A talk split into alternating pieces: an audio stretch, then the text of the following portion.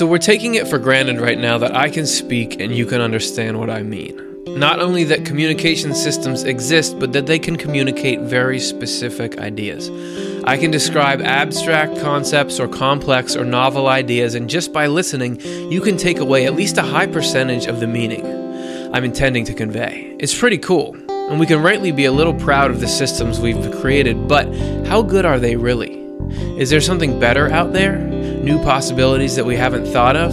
Tonight, we're going to look at not just how the body talks, how a mouth or a keyboard or a microphone transmits a message, we're going to look at the language of the spirit. Stay tuned.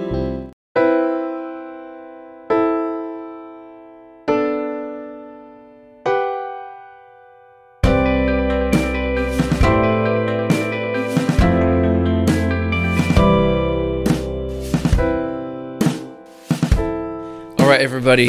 It's that time again. Welcome back to another episode of Swedenborg and Life. My name is Curtis Childs, and I'm with the Swedenborg Foundation. I'm going to be hosting the show and hopefully moving it forward as necessary. If you want to be part of the program, we run a live question and answer at the end, or just question and talk about it. Since I often don't get around to answer answers, but I do my best, and so you can you can offer thoughts too. Here, I want to hear comments. You know, obviously, I'm going to put forward a, a worldview based on Swedenborg and and other kind of reasonable things, but what do you have to add to it? You know, jump in, you can be a part of it. So that's going to be fun. And today we're going to talk about how spirits talk. And where I was sort of trying to think of what to call this episode was going to be called How Spirits Communicate, but it's not necessarily focusing on a lot of people when they hear something like that would think of communication across the veil. Or, or how do you have communication from people's spirits to, to us here who are inhabiting bodies uh, according to the theory?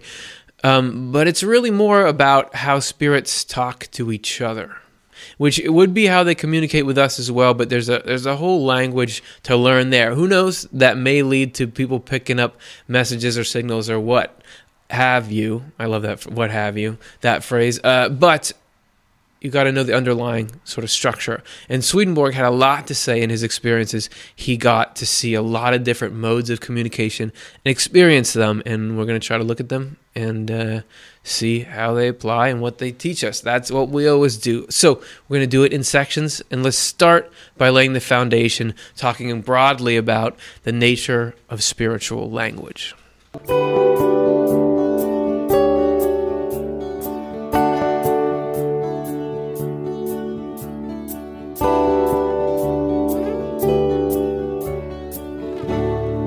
Yeah. So, how are these guys going to tell me what the nature of the language between spirits are? Well, welcome to the show. It's the kind of thing that we do here, and we're going to do it initially through the medium of the book Heaven and Hell. And this is Swedenborg's most popular book.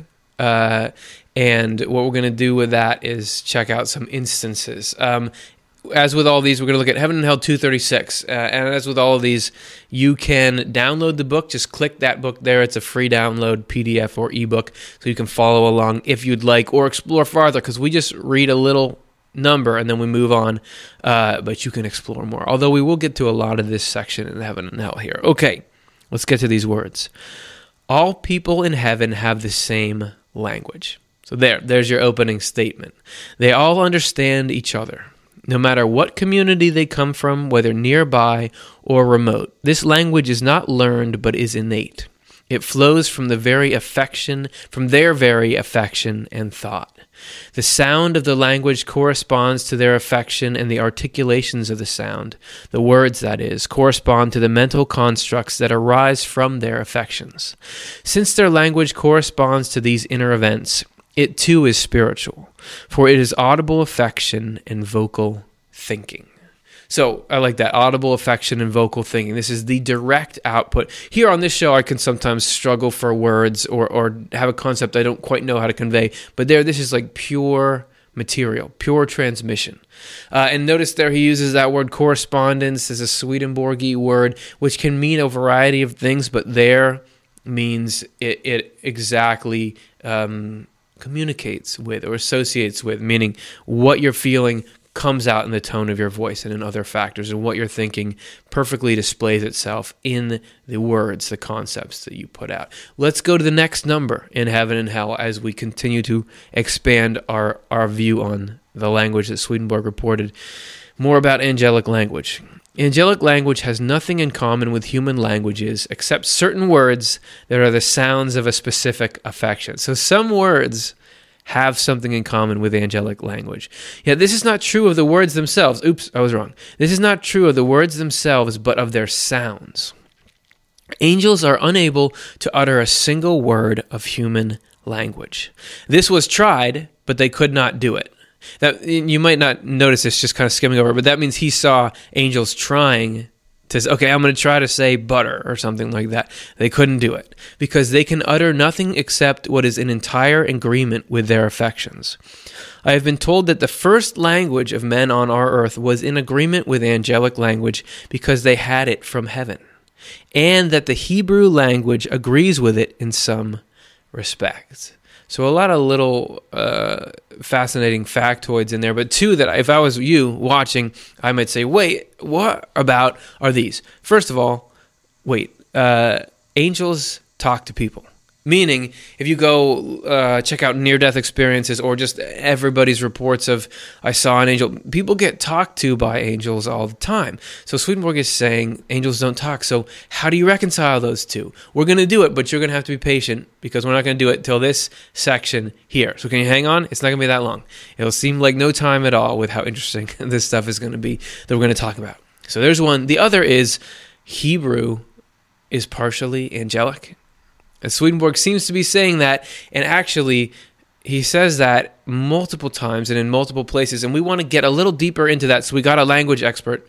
Uh, this is Cara Dom, who you've seen on the show maybe before. She's a Latin consultant for the New Century Edition, so the tra- new translations of Swedenborg's works that you will download when you click that box. Uh, and here she is. She's reading something from Swedenborg's Journal of Spiritual Experiences, where he goes into a little more detail with what he's talking about uh, about Hebrew language having some kind of spiritual element to it. So here she is. Then also, a little paper was let down, written in Hebrew letters such as they wrote them in the most ancient time, differing from the Hebrew letters at this day only little, but still somewhat. And the angel who was with me said that he understood everything written there from the individual letters alone, and that each of the letters contained some mental image, indeed, the meaning of the mental images and also said what yod, what aleph, and what hey mean. But what the rest signified, he was not allowed to say. But he did say that all things of the word were inspired in this way, and that consequently, when the word in the Hebrew text is being read by a person on earth, the third heaven knows every inspired heavenly divine element, and that all of it and every least thing in it concerns the Lord.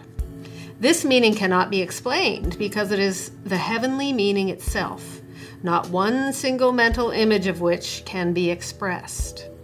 This all shows that the Word, as the Lord said, has been inspired as to every jot and every tittle. So, a jot and a tittle, those are pieces of Hebrew text.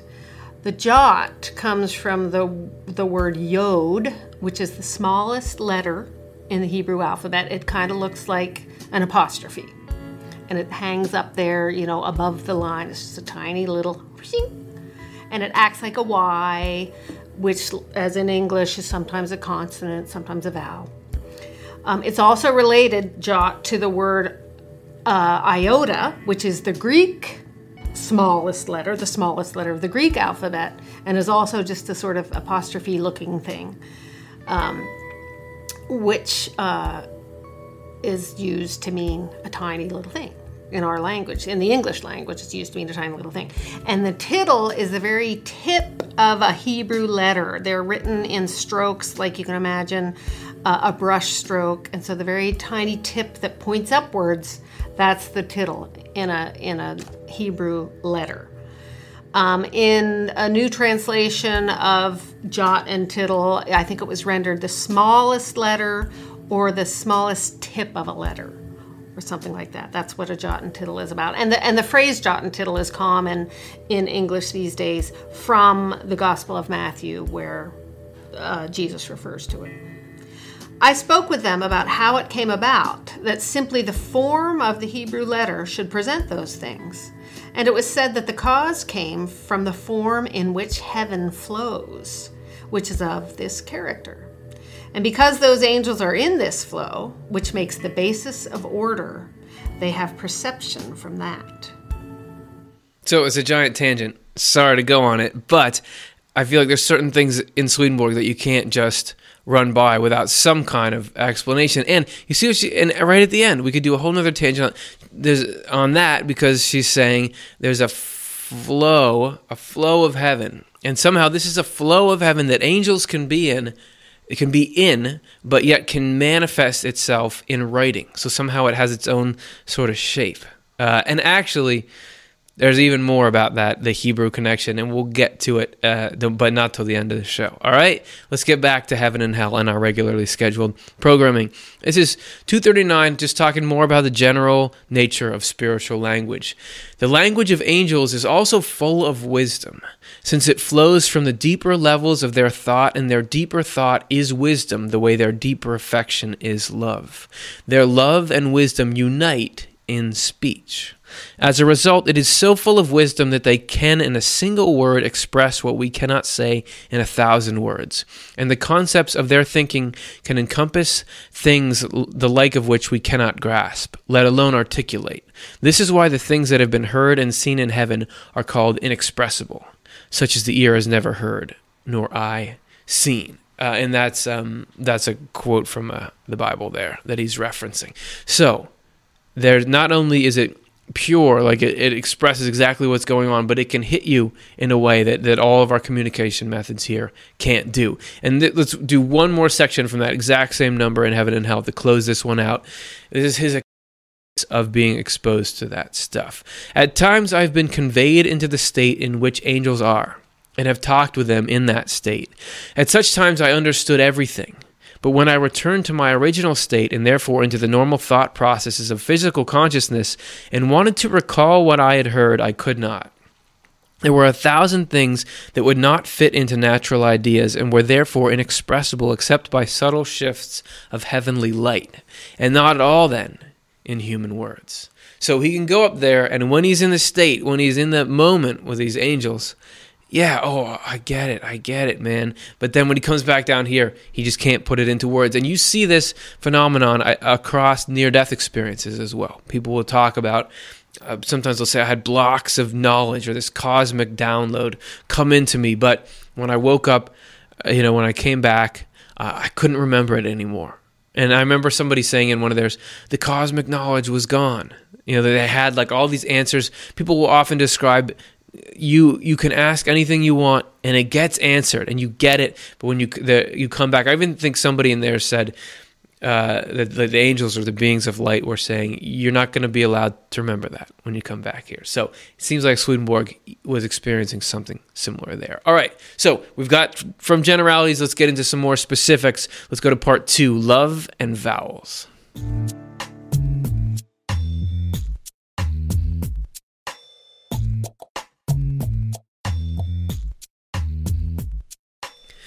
All right, so let's begin this uh, this segment here with the power of language to move somebody. And there's a little anecdote that Swedenborg, a little story Swedenborg tells here. Again, can you tell we're working our way through heaven and hell? So he obviously considered language interesting enough to put sort of in his his uh, overview of the whole thing, which was this book, Heaven and Hell. Since angels' language corresponds to the affection of their love, and since heaven's love is love for the Lord and love for our neighbor, we can see how elegant and delightful their conversation is. It affects not only the ears, but also the deeper levels of the minds of those who hear it. There was one particular hard hearted spirit with whom an angel talked, and eventually he was so moved by what the angel was saying that he burst into tears, saying that he couldn't help it. Love was talking, and he had never cried before. So, there you have. Uh, the power of the language of angels. And you see, he says that it's a direct expression of what's going on. And, and there's all this love in the heart that comes out like purely that in a way that you can tell this is what's going on. And he said he was hard hearted, as Swedenborg described. He's got some kind of tough exterior or, or is shut down in some way, but he just couldn't help it. He's like, this is, this was so beautiful. Love was talking to me. I couldn't help it. So that the conversation can reach that. And we may see shades of it here on earth. Like sometimes we, we say things that are really, this is love talking, but there I think it goes to another level. So there's one part. Now let's take a look at, at sort of visual speech and, and, the use of vowels and which vowels do angels like best. Okay, this is Heaven and Hell 240. When the details of angels' thought and the consequent details of their language are presented in visual form, which Swedenborg says can happen all the time in the spiritual world. Thought can be seen. They look, what do they look like though? They look like a subtle wave or flowing atmosphere in which there are countless elements in their own pattern, elements of their wisdom that enter into thought at a higher level and stir the affections. The speech of heavenly angels is like a gentle stream, soft and virtually unbroken while the speak, speech of spiritual angels is a little more resonant and crisp. Then, too, the vowels U and O. So this is Swedenborg gets so specific about this kind of stuff. That's part of what's fascinating about him. Then too, the vowels U and O tend to predominate in the speech of heavenly angels. Heavenly angels being the, the most in interior or the deepest, most loving angels. While in the speech of spiritual angels, it is the vowels E and I. The vowels stand for the sound, and in the sound there is the affection. So even different vowel sounds carry different kinds of affection. Further still, the language of heavenly angels lacks any hard consonants and rarely puts two consonants together without inserting a word that begins with a vowel. Since affections are expressed primarily through sounds, words that use U and O are well loved in human language to express great matters like heaven and God. Musical sounds tend in this direction as they rise, when they are dealing with such matters, but not when they are dealing with lesser things. This is why the art of music is so adept at expressing various kinds of affection. And I think it's interesting that he says U and O. I mean, these are like the celestial vowels, so we use those to talk about heaven and God, except heaven doesn't have those in, in English. So it could it be that English is not that tuned in. I mean, a lot of people have critiques of it, but you know, maybe it's a little farther from source or something like that. I don't know. It works for me though. All right. So there's specifics on vowels. There, the language can move to tears. Uh, there's also the ways that language is packaged, and I want to look a little bit at, at parables or metaphors. And this is something that that is not necessarily like Swedenborg said, "Oh, angels uh, or spirits always talk in metaphor, but it is something that appears almost universally in the instruction and the tools of instruction in spiritual traditions." If we take a look here in Buddhism and Christianity, uh, we first have a little quote from uh, uh, from a website about Buddhism. You can see the link there. Buddhism has always been fond of parables, and many of these parables were used by the Buddha himself. He taught by parables, for men of good understanding will readily enough catch the meaning of what is taught under the shape of a parable. Let us read this simple and yet moving stories with the eyes of a child and the mind of a beginner, for they are the pointing fingers to the gateway of spirituality. So, not just that, hey, parables are useful, but these are important. And then from the Gospel of Mark in the New Testament, and with many such parables, Jesus spoke the word to them as they were able to hear it. But without a parable, he did not speak to them. And when they were alone, he explained all things to his disciples. And Swedenborg takes this even farther to say that uh, the entire Bible, the entire Old and New Testament, is written in this symbolic language. Uh, that that that statement he didn't speak without a parable applies to everything you know? And if you want to dig into that for two hours straight check out these two check out these two episodes here the meaning of adam and eve what the seven days of creation mean because that's where we got just deeply into these small stories and that parable that swedenborg says that the parable the style of parable that, that the old and new testaments are written in is a physical, an earthly container for spiritual things. That the phys- the I keep saying physical, that's not quite the right word. The earthly stories, the stories we read that have names of people and cities and places and that kind of stuff in them, that's a container and through the language of symbolism is holding the spiritual meaning inside it. And that that's part of the way that that the two that sort of the heavenly and earthly meaning can come together and that we can learn one from the other. So check those episodes out, but not right now because you got to stick with us because we're going to take a look now at pictures and gestures.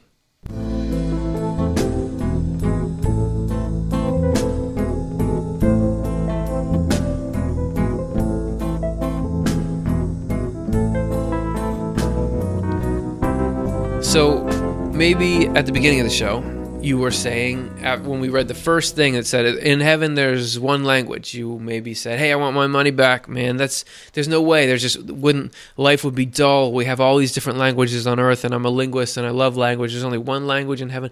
Why is everyone the same? How is that heaven? So to try to win you back here's a number from heaven and hell 244 because in swedenborg you gotta you gotta give hold it lightly when you start to read because he'll say something and you might think oh that's what he means about everything but then he'll clarify it in other parts sometimes in other books. You know it's more nuanced than that but i just stated it like like it was one thing. Because here he says, There is, as already noted, a single language for everyone in heaven, but it does vary in that the language of wiser people is more. So he goes now into how it does vary. The language of wiser people is more profound and more full of shades of affection and specific concepts.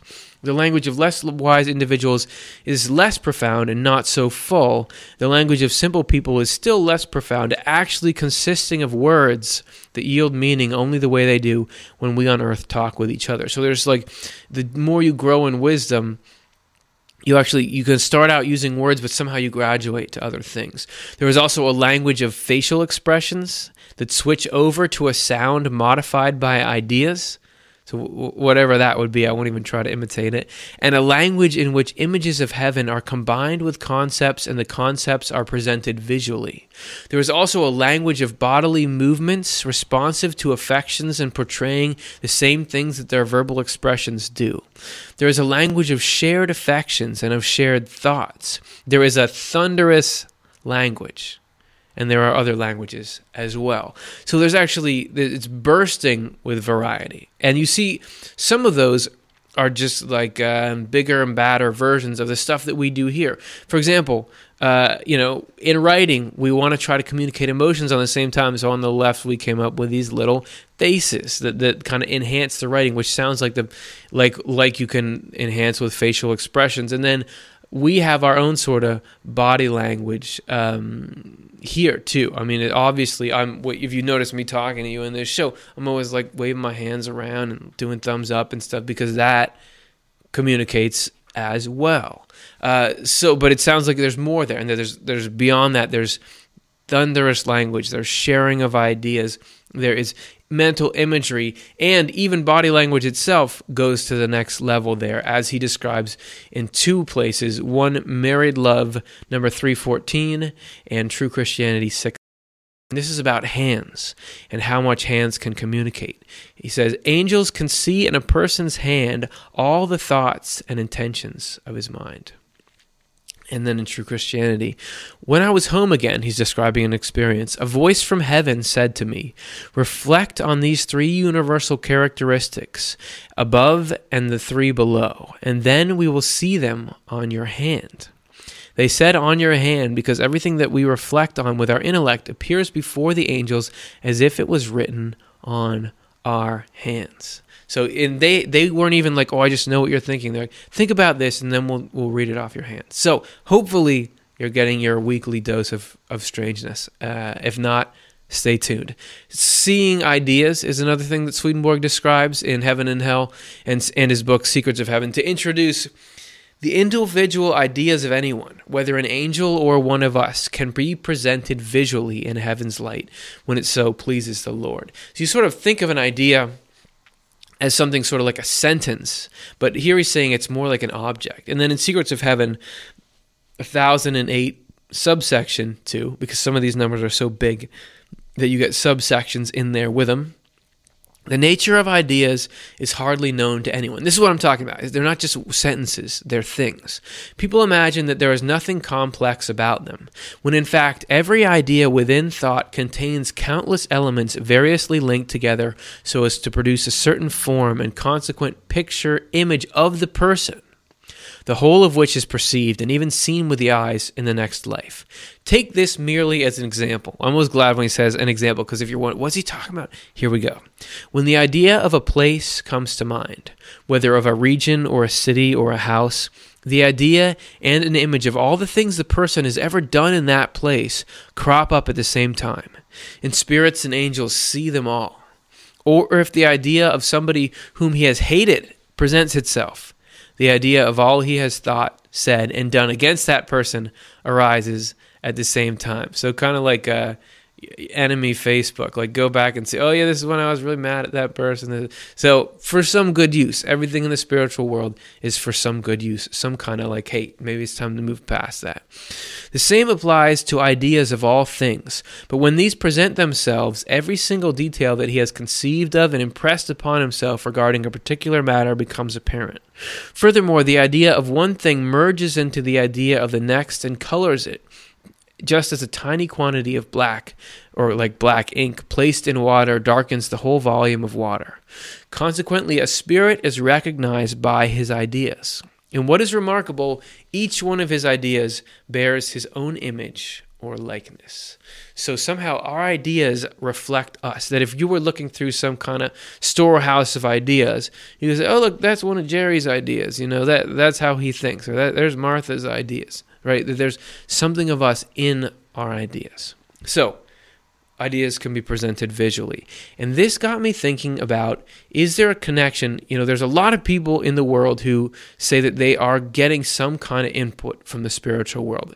I'm thinking of um, uh, both what you would call psychics and like energy workers, people who will get information about people. And it often comes through in symbolic imagery. So I was wondering, you know, is this the same phenomenon that Swedenborg is describing? Well, we happen to have a friend of the show who was on another episode named William Stillman. And there's his website there. You can check it out. He's written, he's won awards for the books he's written, but he also does psychic work with people. And he says that when he gets information about people, it comes in the form of images. So here he is listing some of the imagery and what it means that he gets. And it's not just like, specific to the. He'll get images over and over again, and they come to mean specific things. So, and these are very, you'll see very modern references in here. So, I want to take a look at these and then do a little comparing with what Swedenborg saw. So, here's William describing uh, some of the images that he sees that give him information about other people. So, if you were impressed with the icon of a cake with lit candles, it's pretty obvious that that would refer to a birthday, a celebration, or possibly an anniversary or a family gathering of some sort. Another icon that may manifest, and these are fairly common themes that I've seen in my spiritual work, is that of two rams butting heads. Beyond the surface value of these animals engaged in some sort of conflict or combat, for me, and probably for many others, this would symbolize conflict or a ramming or a butting of heads in relationships, usually with a parent and child. Anytime I've been impressed with the thought of someone in military uniform saluting, it is a reference, obviously, to someone having served our country. Anytime I have seen a car tire spinning in mud and stuck in mud, it means that someone is feeling challenged to move forward in their life around employment, relationships, or in general just happiness. Anytime I've been shown a ship, it pertains to someone preparing to take a trip or planning to take a trip.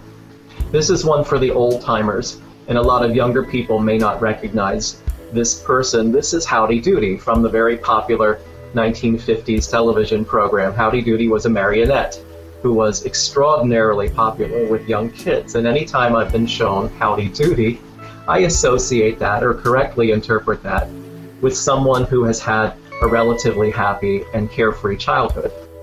Anytime I see a swollen ankle that's a symbol to interpret that someone may be dealing with diabetes. Milton Berle is another comedian from a certain era that some of our younger viewers may or may not be familiar with, but anytime I'm shown Milton Berle, it means that someone wishes to be remembered for happy times or sharing a good laugh together. Another Hollywood celebrity, Frank Sinatra. This one comes up often in my spiritual work in that I hear Frank Sinatra actually singing I Did It My Way, and I've been able to correctly interpret that correspondence as meaning that someone was very stubborn, very strong willed, and they absolutely did things their way. Anytime I'm shown a stove with one burner still on that's been left unattended, that is my symbol for a correspondence for someone who may have Alzheimer's or dementia.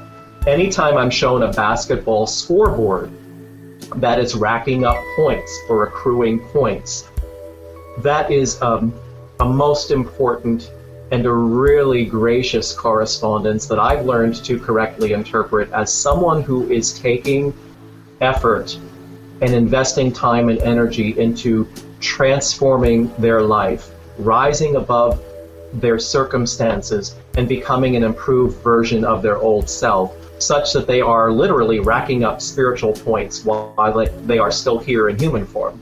So I want to take a look at that because two reasons. One is to to think about spiritual things in the modern world.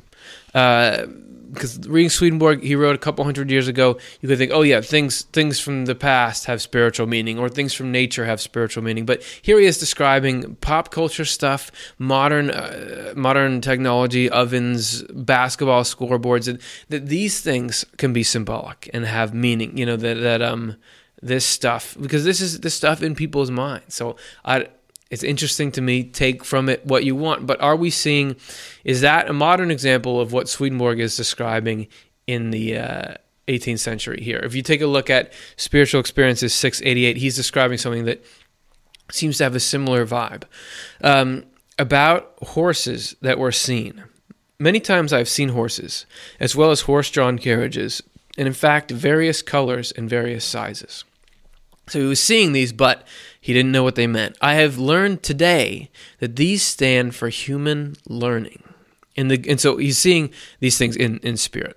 In the good sense, intelligence, but in the bad sense, that, lear- that learning which distorts true intelligence. And once earlier, I learned that one can also tell from the horse's position what it stands for. When the rear end sorry everyone, of the horse is turned toward the face, then it symbolizes a distorted order and a distorted belief brought on by learning. That is, when as a result of learning, people have become insane or entirely stupid in spiritual matters, believing in nothing but what is earthly and worldly, and that they will die, having no life remaining after their death. In this case, their knowledge suffocates all understanding and belief regarding spiritual life. To such as these, the rear end of the horse is turned. Indeed, they are cast into the horse, although unwillingly, they are thrust inside to their great distress and shame. Um, and I wasn't laughing at their great distress and shame, but just that's so weird. Um, that and I, we just left that last sentence on because it's in there. But so he's saying that, and this is all. This is an appearance as well. It's some kind of process. Um, but horses, which direction they're facing, and you can get put into one if you're if that's like where your mind is drawing you. So that, but but he's saying here's a horse. Which direction it's facing matters. Is that like William Stillman saying?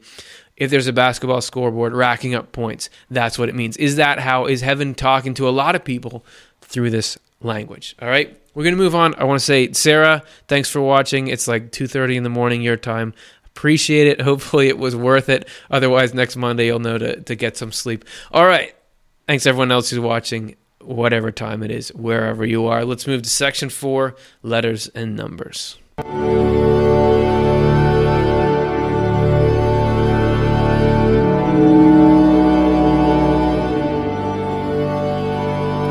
Well, let's begin section four the way we really should begin every section, which is talking about Sir Isaac Pitman. Uh, and why would you miss an opportunity? Sir Isaac Pitman is a guy, you can see him right here. Um, and he was a lifelong advocate of spelling reform for the English language, producing many pamphlets during his lifetime on spelling reform. His motto was "Time saved is life gained." But we're not going to talk about spelling reform right now. We're going to talk about a couple about his system of shorthand because Isaac Pitman developed shorthand is like if somebody's a reporter or in a courtroom or something and they want to write something fast and they don't have time. Like think if you were trying to write down what I'm saying right now, and I kept talking faster and faster, it would be way too hard to write out all the letters to accurately capture this wonderful stuff I'm saying. So you have to find a way to write notes more quickly. He developed the thing that people use for that. And why it's interesting to this conversation is that in his Wikipedia article, which is, of course, the final authority on everything, it says that he was a fervent Swedenborgian. And in this article here from the Smart Set by Drexel University, entitled The Alphabet and Nature of of nature and angels, it talks about how his shorthand he developed may have been influenced by his uh, heavy uh, participation in Swedenborg's ideas and what Swedenborg says about the language of angels. So, is this an example of all this abstract angelic language stuff actually coming down into a form that's helping people and being used? So, this is a little clip from the article. Sir Isaac Pitman, born 1813, died 1897, didn't invent shorthand, but his system is the most widely used among English speakers today. Most of us don't get a chance to meet angels. If we did, we wouldn't know what to say. Isaac Pitman was trying to bridge this gap. Perhaps he thought he had found an answer in Swedenborg. Human speech could never directly express thoughts and feelings, because this would make human words divine. But human speech was a lot closer to thought and feeling than writing, which was just another mediation. If written language could be streamlined to directly express speech, writing could be a more immediate expression of people's thoughts and feelings. To achieve this, writing could focus more on tones than letters, like the angels. The spoken word could flow easily from one person to another. When that word was written down, the writing could express the word's richness without losing its meaning. Writing could be closer to wisdom and love. So that's just a little excerpt of a much longer, very cool article. I recommend you go and check it out. But that shorthand, and we have a picture of it here, um, like that 1980s. So that is what he developed, and it was influenced most likely by Swedenborg's description of angels and how they talk. And you can see it. It's like these little curvy symbols that are. I read the whole thing. It's meant to like follow the sound of speech rather than uh, con- it afterwards out of letters. So notice the curves, and then let's take a look here at heaven and hell, number 260. In the inmost heavens, the writing consists of various curving and bending forms, and these curves and bends are in keeping with the form of heaven. Through them, angels express the treasures of their wisdom, including many things that they cannot say in words. Believe it or not, oh, so I didn't even notice that before in rehearsal that there's things angels can't even say in words, they can just uh, write. Believe it or not, the angels know this writing without practice or teachers. They are inwardly gifted with it as they are with the language itself. So, this writing is heavenly writing. So, the, again, this direct expression. The reason they are inwardly gifted with it is that all the outreach of angels' thoughts and affections, and therefore for all communication of their intelligence and wisdom, takes place in keeping with heaven's form. This is why their writing flows into that same form.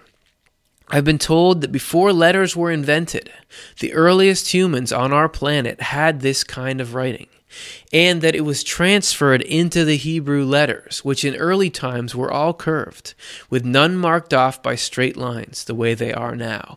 This is why there are divine things and treasures of heaven in the words, even in its jots and points and little horns. So there's further on this the mystery of the spirituality of Hebrew that they that initially and we, we did a show about this the, the spiritual history of the human race.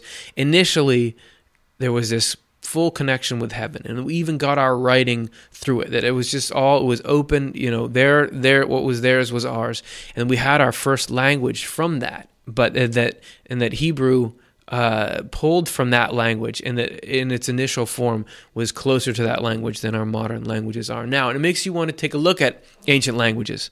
Uh, here we have a, a, few of them, and you just that you know how different they are from what we have now. And is there something heavenly? In those, I know Swedenborg talks a lot about Egyptian hieroglyphics on, on the left, uh, and how those were correspondences themselves. You know that they they came from that same sort of root. So just something cool and that the study of, of ancient languages and archaeology can be the study of the spirituality of the early human race and maybe there's something we can learn from it you know? All right so let's not get out of here without paying a, a few uh, paying a few respects our respects paying our dues to math. Mathematics yep yep we're gonna do it. Swedenborg doesn't leave that out that that actually can be a very powerful and believe it or not emotional tool of writing. And here he talks about it. I have also seen written materials in heaven comprising nothing but numbers arranged in a pattern and series, just like the writing of letters and words. And I have been told that these writings come from the inmost heaven whose heavenly writing comes out as numbers for angels in the lower heavens, when thought from the higher heavens flows down. I have also been told that this numerical writing enfolds mysteries, some of which cannot be grasped by thought or expressed in words. All numbers do in fact correspond and have meaning depending on their correspondence, just as words do, but with the difference that numbers represent general entities and words specific ones. Since one general entity involves countless specific ones, numeric writing enfolds more mysteries than alphabetic writing does. In this kind of writing in heaven, the number on which the following numbers depend in sequence is always put first, as though it set their theme, for this number is a kind of title on the matter under consideration consideration. And the numbers, title of the matter under consideration. And the numbers that follow serve to delimit the matter more specifically. So, not just numbers communicating equations, but communicating concepts that we would write in letters that somehow. But when the highest, the deepest, the wisest angels talk, you know, lower down, it comes out as numbers. You hear that math is the universal language. So there's something to that too. And I'd love to do a show entirely about mathematics sometime. So that's on the way. For now, let's all of us move on to part five.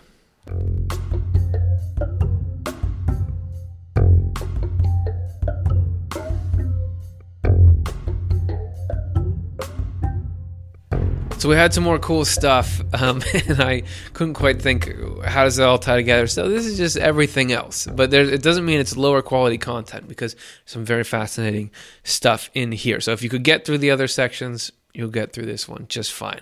Okay, so in the beginning, remember everybody was in a state of panic because we said, "Wait, angels talk to people." Do you remember that? And I said, "You've got to wait till this section." Dink. Well, look at us we're in that section. So let's figure this out. How can so many people have experience talking to angels, and yet Swedenborg says angels can't speak in people's languages? Is he wrong? Is everyone else wrong? What's the answer? Here it is Heaven and Hell, 246. Angels who talk with us do not talk in their own language, but in ours, or in other languages in which we may be fluent, not in languages of which we have no knowledge.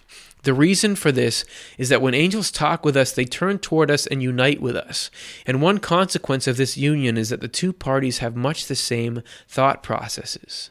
Since our thinking is closely allied with our memory and our language flows from it, the two parties share the same language, the two parties being us and the angels. Further, when angels or spirits come to us and unite with us by turning toward us, they enter into our whole memory so completely that it seems exactly as though they themselves know everything we know, including our languages. And Swedenborg knew a lot of languages. So uh, I know for sure Swedish and Latin and I believe English. So he he knew a number of languages. So he probably could communicate with angels in those languages. But that they're they're getting them from us. That that they oh this guy knows this language. Okay, this is how we speak to them. This is not how they would talk to each other. But they can talk to us like that. So I think that that's cool. And he said there that talking to angels, there's this uniting of minds. And let's let's explore that a little bit further in Heaven and Hell 252. For people who talk with angels, heaven is actually united to our world and our world to heaven. For when angels turn toward us, they unite themselves with us so completely that it seems to them exactly as though whatever is ours is actually theirs. This applies not only to the elements of our language, but to what is involved in our sight and hearing. In addition, it seems to us exactly as though the things that are flowing in through the angels are really ours. The earliest humans on our planet enjoyed this kind of union with heaven's angels, which is why their times are called the Golden Age. Because they acknowledge the divine in human form, and therefore were acknowledging the Lord, they talked with heaven's angels as they did with members of their own family. And heaven, heaven's angels talked with them in the same way. And in them, heaven and this world were a single whole. And isn't that how it should be? Uh, people say, oh, if there's really God, there's really angels, why can't we talk to them? Why can't we? Why is there all this secrecy or this silence? And there's not supposed to be. It's supposed to be that you can talk to angels like you talk to your own family. Uh, would uh, help answer a lot of questions, right? And hopefully we can work back into that groove where that can happen. So I understand some of you are probably upset because we're reading so many things from the book Heaven and Hell and we're not diversifying enough. So let's read from True Christianity. And this is one last little thing. Uh, I just want to pop it in because it's so interesting. The notion that there is one God flows into our souls from God because everything that is divine as a whole and in every detail is God. And because everything that is divine is integrated into a unity, it cannot help but inspire in us the idea of one God. This idea grows even stronger as God lifts us into the light of heaven. In angelic light, the angels cannot force themselves to say gods. In fact, every phrase of their speech ends rhythmically on a single beat, a phenomenon that arises from no other cause than the notion inflowing into their souls that there, that there is one God. So I don't know what that means. It flows and ends on a single beat, something like that. Uh, somehow, the idea that there's one God flows into the way that their sentence structure works there. So we had gotten all this material. So there, there's one little thing. We gotten all this material, and we're like, we got our show ready, and then uh, we found another passage. Karin found another passage that's like this really awesome story that Swedenborg tells about this experience of spiritual language. So we got to put it in there. So this is what we're going to close with today. This is from Swedenborg's Spiritual Experiences, uh, number 448 to 452. It's just me because we ran out of people to read these. So it's just me reading it. But we put some imagery to it to help it make some more sense. And just, it's a bit of an odyssey. So let's just go on it together. Today, while I was writing, I became aware that heaven was speaking, but I did not understand anything. Now I am told that they had been glorifying the Redeemer of the human race. I perceived only a surge, as if of a distinct beam, and universal elements somewhat sparkling, so to speak, so that I would recognize them to be universal, having no regard to persons or to oneself, but only to realities in general. Besides this, I heard a different kind of speech during both periods of sleep, last night and the night before, an inward pictorial speech. It was amazing, beyond the imagination of any person on earth. In sleep or in a sleeping state, not quite, yet almost awake, I was able to grasp what it meant. But since I awakened, I have not been able to express it, no matter how hard I try. Today, while awake, I also learned how these matters stand. As for the pictorial speech of the angels, anything whatever that is encountered is taken as an object, whether it be an affection or an insight or anything of that order, and by means of these, delicate displays are created. So the objects are realities apart from objects of the senses, such as an affection, an insight, a color. These objects then arrange themselves according to the subjects being thought about. It is due to this, then, that the heavens have communication with mankind. As for the other kind of speech, it is a cosmic thinking in realities withdrawn from objects of the senses, apart from persons, which cannot easily be described. There is yet another, truly angelic speech, which did not come to my perception except as something general from the conversation and from the feelings it produced. So there you have it. And now we're going to go to our questions. But before we do, can you do me a favor, please? If you're enjoying the program, please click like. It matters. It's not just a vanity thing. It helps YouTube uh, rank it higher, so more people will come and see it and hopefully get plugged into something that's helpful for them. Please like, and for the same reasons, please subscribe. If you haven't already, you'll get our videos when they come out. And also, again, it makes us appear more um, SEO You know, that YouTube is going to put us out there. And some people might not want to see us there. That's fine. But some people find this stuff and they think this is really something I like having in my life. So you can help pass that along just by subscribing. And then you'll see when we put out new videos too. We'd appreciate it. All right. Let's take your live questions. Get them in now. We'll be back in 15 seconds.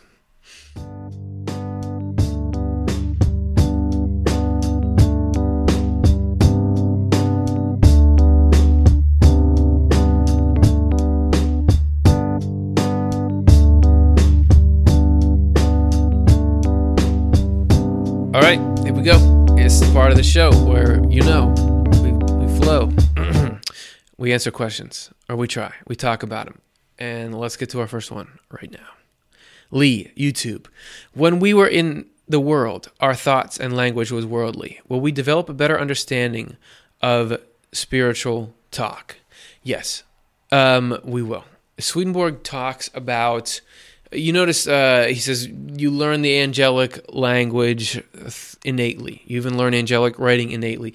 He also says that we become in the spirit you're more articulate. You understand things better. And this is across the board. You know uh, for, for, some people it's very hard to to in certain situations say what they mean. You know oh i just i should have said this. I should have said that. That they are everybody can speak really well and that that's that's something that that comes just from being lifted out of the body um, and then furthermore you're continually perfected in wisdom and your ideas are continually improved so you get more and more eloquent and start to rocket off into all these different kinds of languages he's talking about the pictorial forms and all these kind of cool things so certainly you, you, your ability to put out information and to absorb it gets more better and more better as I understand it based on Swedenborg. All right, thanks. Next one is from Guy, YouTube. I have read in certain work of Swedenborg that some communities or worlds have issues understanding each other because their spiritual understandings are too different. Can Curtis elaborate on this?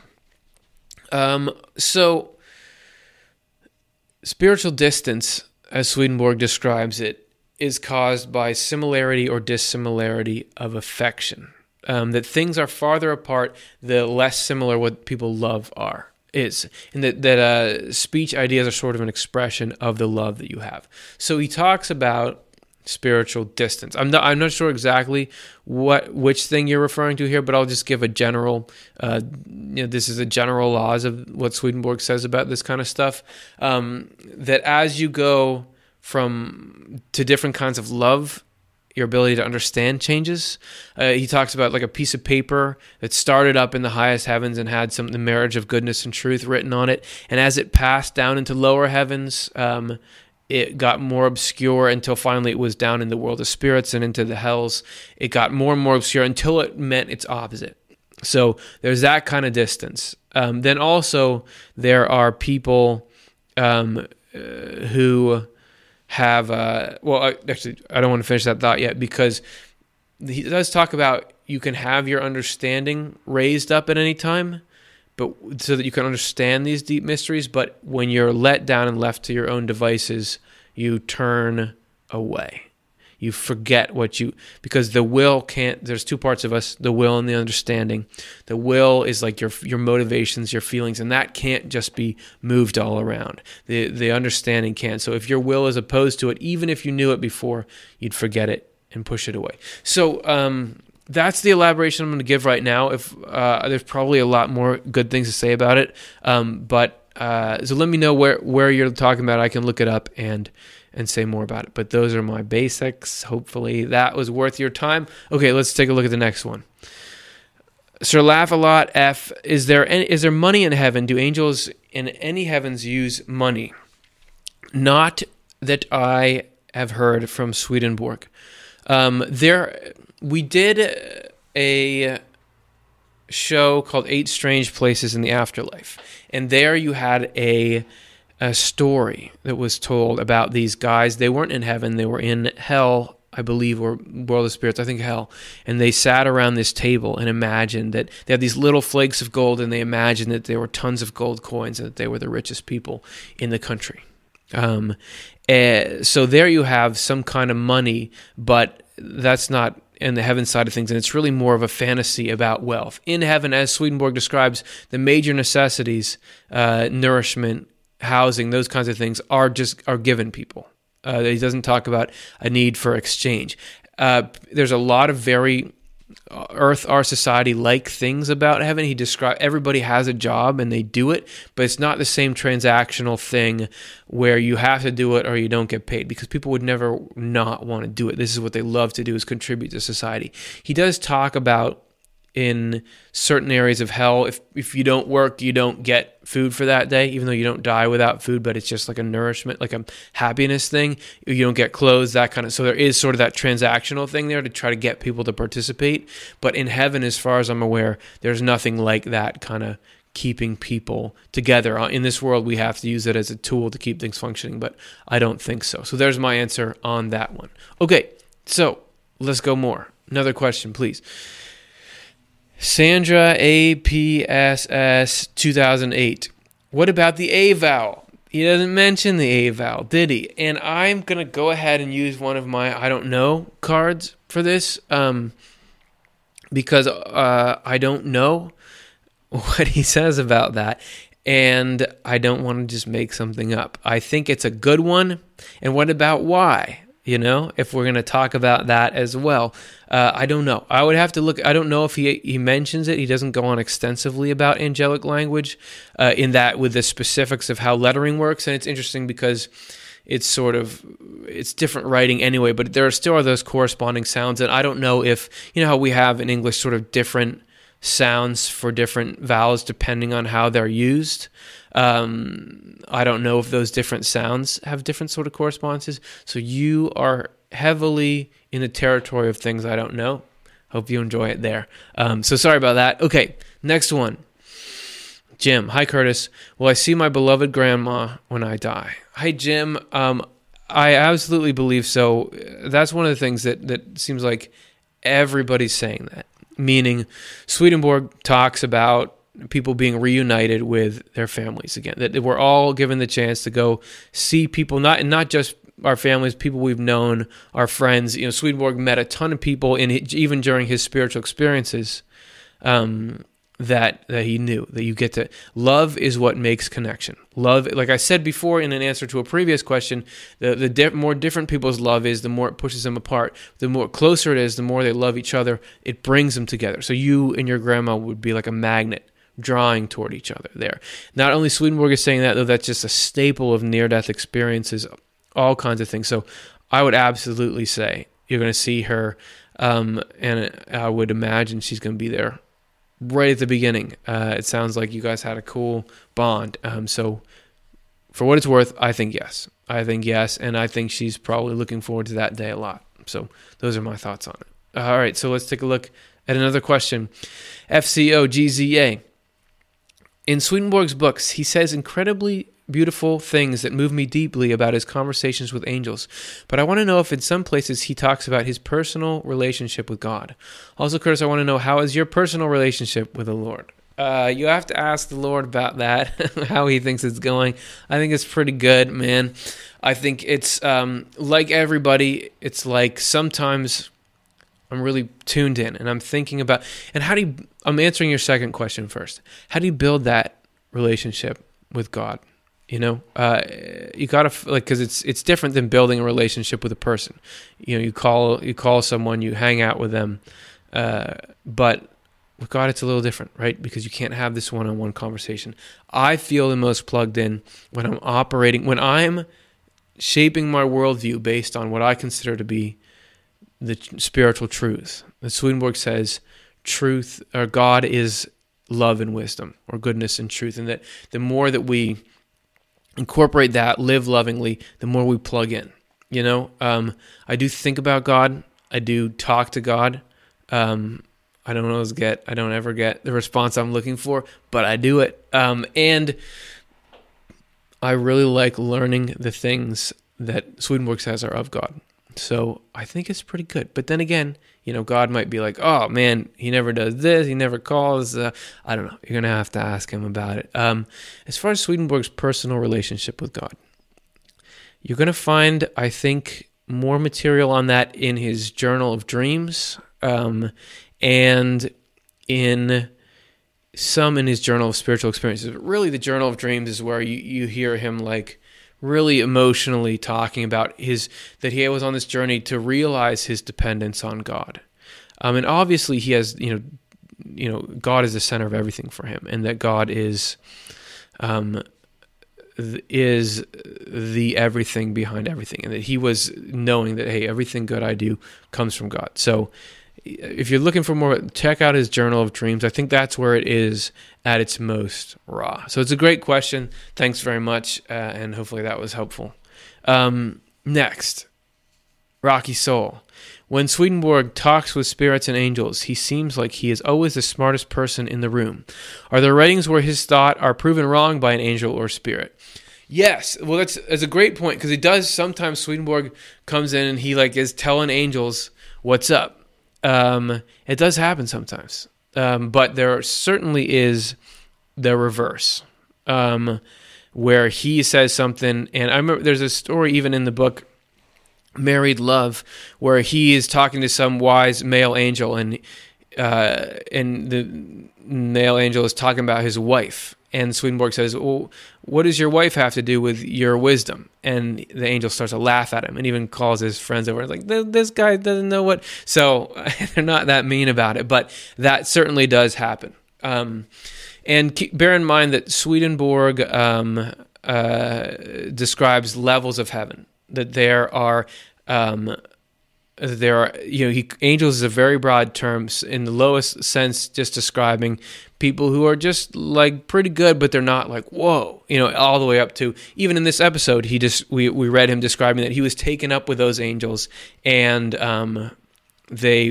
they said all this stuff to him and he couldn't even remember it when he came down. There are also a lot of instances of him learning. I mean obviously he learns a lot from angels. So this is things that he didn't know and that he is being told. So I you will come across numerous stories where yeah, he is not the smartest guy in the room and you'll also see it in especially in his journal of dreams. He's like he's like I don't know anything. Um, and then in spiritual experiences he'll talk about where he was he was wrong and those kinds of things. So, but yeah, but it also is interesting that sometimes there are angels and Swedenborg seems to be correcting them. I know other times he'll be meditating. It's like I was meditating on the so and so, and the angels came and said, "Did you do you want to learn more about so and so?" And he's like, "Yeah, I do want to learn." So he's not the smartest guy in the universe, even if sometimes he knows enough to to be the top in the in the room at the time. So there's my answer to that. Um, next question, Micah, dear Curtis and your wonderful colleagues, take a bow, everybody. Is it possible, even remotely possible, that we are actually in some kind of hell, albeit a less severe kind of hell? With thanks. Well, feels like it, doesn't it? Um, I would say yes. And this is what I mean by that. Um, according to Swedenborg, I mean, the mind is connected to both heaven and hell. Um, so I can be in hell right now. You know, it, it, depends on what you're thinking, how you're feeling, but the spirit actually moves. So your experience, even though you're in the physical world, um, you're in hell as to the spirit. And sometimes you're getting let down into a place where you're learning. Sometimes you've embraced hell, like the love of harming other people, full on, so that you don't even get communication with heaven. You're so entrenched in hell. However, I don't know if this, like this planet that we're on, a lot of people are finding heaven. You see a lot of both in this world. Swedenborg describes it as this is sort of like the edge of the beach or the meeting point between heaven and hell. Uh, so, and that we we regularly can interact with both. So, life can be hell, and you can be in hell in different parts of your life. But there is a difference between the state that Swedenborg calls hell um, and the state that we're in now. It's all semantics in a way you know. Um, but you know, in terms of hey, is there a much better life out there than this one? Yeah, and are we like real backwards as compared to how we can get if we get turned around by God? Absolutely. Um, Swedenborg says we're immersed in all kinds of evil, even if we sometimes don't realize it. So that there is a hell side that we're, we're, our souls are being brought into heaven, we're being cleaned up. So there are elements. What you say, there are elements of that for sure. Um, and if you want to, if we need to call this a kind of hell, we can do it. And I think people will be like, yeah, man, I'm with you. So those are a few thoughts on that. Uh, so in general, yes and no, and no and yes. Okay. All right. So two. Oh, we had two more. Now we have three more. We'll do them all. We'll do all three of these, and then I think we'll wrap it up. Let's take a look at our next one. Lisa, is correspondence a form of spiritual language? If Swedenborg taught himself to put himself in a state of mind to communicate with spirits, can we do the same, or was he chosen to reveal this information? So yes, correspondence is definitely a form of spiritual language, and that was part of what I was trying to take a look at with the William Stillman thing. Is is that language universal? Are people seeing this? As far as can we learn to read correspondences, I think so, and I think like you know, you have indigenous cultures around Native Americans. Um, you know, a certain animal sighting would mean something to them. You know, I believe, right? And is that knowing correspondences? Can we see them can we know by what's going on in the physical world what's going on in the spiritual world? That's very possible. Could you learn enough to do that? I would think so. I mean, if it's a system that's consistent, you should be able to. I don't know if there's enough material to do that or not, but also, the answer to your second and third questions. Um, yes, he was chosen according to him to reveal this information. That this was like, this was not just like he was hanging out and climbed himself, climbed up, you know. And now I'm here. That this was this was the divine saying, "Hey, I want you to do this specific thing right now. Actually, I've been pre- preparing you your whole life to be able to impart this to be a the right kind of person that can gather this information and dispense it in a form that those guys who are going to watch that show down the road can get. You know, um, that is something that was him, but it doesn't mean that nobody else can do it. Um, Swedenborg does talk about that that we should be able to have this ability. A lot of it has a moral component to it that if you want to really be going in the right direction, breaching the veil, you want to be, you know, making sure you're not doing bad things, doing good, taking the path of spiritual growth and regeneration. But as far as like lifting that veil, I I would imagine there are ways to do it, and it should. It's everything is a system. So if we learn the system, you should be able to read it, and it could be that starting with dreams that the more you can learn about dream symbolism that can begin to speak with you and then maybe that moves on from there. So i think yeah man that's what i think. Okay two more. Let's take a look. Eric why does god occlude himself from most of us but reveal himself to swedenborg?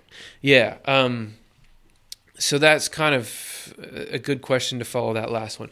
And it can be frustrating because um, i often feel like i would like to have the kind of access that swedenborg had that he could know all these secrets and this kind of thing, um, and that he could get answers, immediate answers. If he had a negative thought come into his head, he could see where that come from. What does it mean? You know, he could know all kinds of things that I would like to know.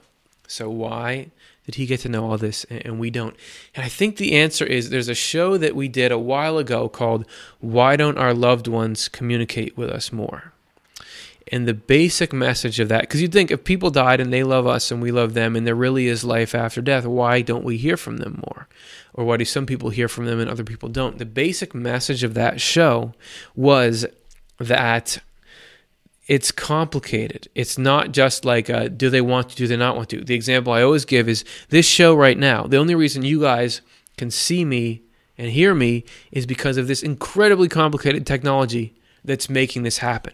You know, you just think about the, the the level of sophistication of the technology that makes this possible.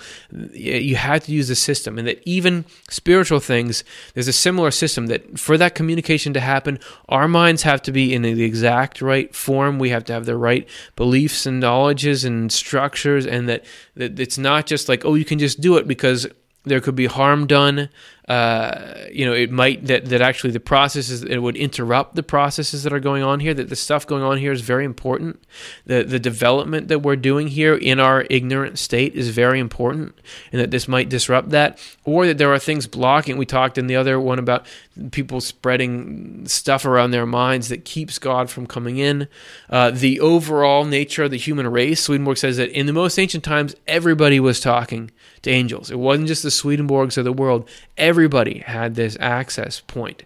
But the human the nature of the human psyche changed. The system was broken. Somebody cut the ethernet cable, right? And smashed the router so that there's not this ability to communicate. And we're suffering sort of the fallout from that because there is an order to everything. So for all those reasons, it's not just that God likes Swedenborg more, that there's a system. So even though God is unlimited, he works through means. He has to work through means. Like, okay, Swedenborg, I've been priming this person to disperse information. So now I've got it, and we can put it in books and then get it to people. It's not like it's only Swedenborg. Plenty of people are seeing uh, and, and getting messages. But yeah, you and I, Eric, we don't get it like they do, and I. That, those are my reasons why. And maybe those are satisfying and maybe they're not, um, but I tried my best. All right, so one more and then we'll let y'all go. Jessica, what does Swedenborg say about our gender on the other side? I'm interested more so surrounding transgender people. Well, that's I'd say there's two questions there. One is what does Swedenborg say about our gender on the other side? He says that you stay what you are. You know, so and he actually says that uh, you're you're more so. If you're male, you're more you're still as much or more so male. If you're female, you're more so female. However, what so which do you stay if you're transgender? So what's going on with that? That's a different question and he doesn't talk he doesn't say anything about that what do people like intersex people some people are born with sort of organs of both sexes so which ones are they and like the doctors have to make a choice you know what goes on there I, that i would love to know so back to eric's question why can't i just go ask god what is going on with that i don't know um, and yeah you, you you hear these stories people will have a body of one gender but very strongly feel like they're the other gender and they can't be happy until they're that other gender. So, um, I don't know, man. I don't know. The answer is I don't know, and I would love to know. There, there wasn't such a thing as trans. Like you couldn't like what we now consider transgendered, where you like can get surgeries and those kinds of things. Obviously, wasn't happening back then. Whether you know, there probably were people with the same kind of uh, feelings, but I, I I haven't found anything in Swedenborg that deals with that. The answer has got to be something good something that everybody winds up happy. That's got to be the answer because God is love and wisdom. But if I knew the answer to that, we would do a show on it for sure. Okay. So there's my there's my answer to that. Uh, now there's one more question. I said we were not going to do. We're only going to do three more, but I found another question, so let's do it. Okay, this one is the Carrie Cools, the Carrie Cool Misik. When we pray to God, what is the significance of the name used to pray? Is Jesus or Jehovah preferred? What does Swedenborg have to say about this? Okay, first I'm considering the last part. What does Swedenborg have to say about this? Because he probably, I mean, Swedenborg, as somebody was mentioning in another episode, he, or maybe not a not a live question, but a question I got afterwards during the week. Yeah, I try to read as many of those as I can too. Um, he, if you haven't noticed, he has a very uh, Christian flavor to him right? That that is the basis of things. However so it may be that he talks about the importance of the, the name of jesus. However it's not that simple. Because first of all he says if people live by their belief system their religious traditions that can be the pathway to heaven for them. So it's less about the name it's more about the quality. We had a show back in the day called who or what is jesus where he talked about jesus and that the name of Jesus Christ is that the, Swedenborg says spiritually someone's name is their quality. So the qualities of love and wisdom, that's the quality of Jesus Christ, right? So that that's the name. That's what's important. Um, as for how much power specific words carry in them, I don't know. It could be could be a lot, could be a little. I would imagine though it's what it means to you. I think some people have a very powerful connection with those names, Jesus or Jehovah. Others may have a very a hard time stomaching those. If you're somebody who's had some really negative experiences with Christians doing bad things to you or your ancestors in the past, it might be really hard. And in that case, maybe it's blocking you off. I'd say go where the heart is. However, all this Jesus talk has got me thinking about our next episode, which is called The Spiritual battles of Jesus Christ. So I'd love for you guys to tune into that. We're going to actually delve deeper into the Jesus phenomenon and what Swedenborg had to say about it. So that's going to be cool and get into this idea that that he was actually Jesus Christ was experiencing spiritual warfare in the mind his entire life. What that means for us and for the human race and why Jesus, all those kinds of things answered then. Hey, if you want that episode to happen, could you make a donation? Just kidding. Well, we're going to do it either way. But if you want to support the show, click this thing right here. It's a donate button. We have a, a, five to one matching right now, so your donation will get matched by five by a grant that we got. So we'll get a lot, even if you just give a little. You can click here. You can look in the description. You can hover over. There's a little eye up in the corner. You click that. You can donate. You go on our main page. There's a donate button. Obviously, we love money. We put these buttons everywhere. Well, but in all seriousness, this is how this stuff happens. You know, is that we we get the the resources to make it happen. So if you are benefiting from this. And if, if you're just watching for the first time, don't worry about it. If you don't feel like you got the money to do it, don't worry about it. What we want is that you're feeling pumped and you want to contribute and, and have that money, energy, do that in the world. That's when you can do it. All right. So no pressure if it's not the right time. All right. So again, we're going to do an episode next week called The Spiritual Battles of Jesus Christ.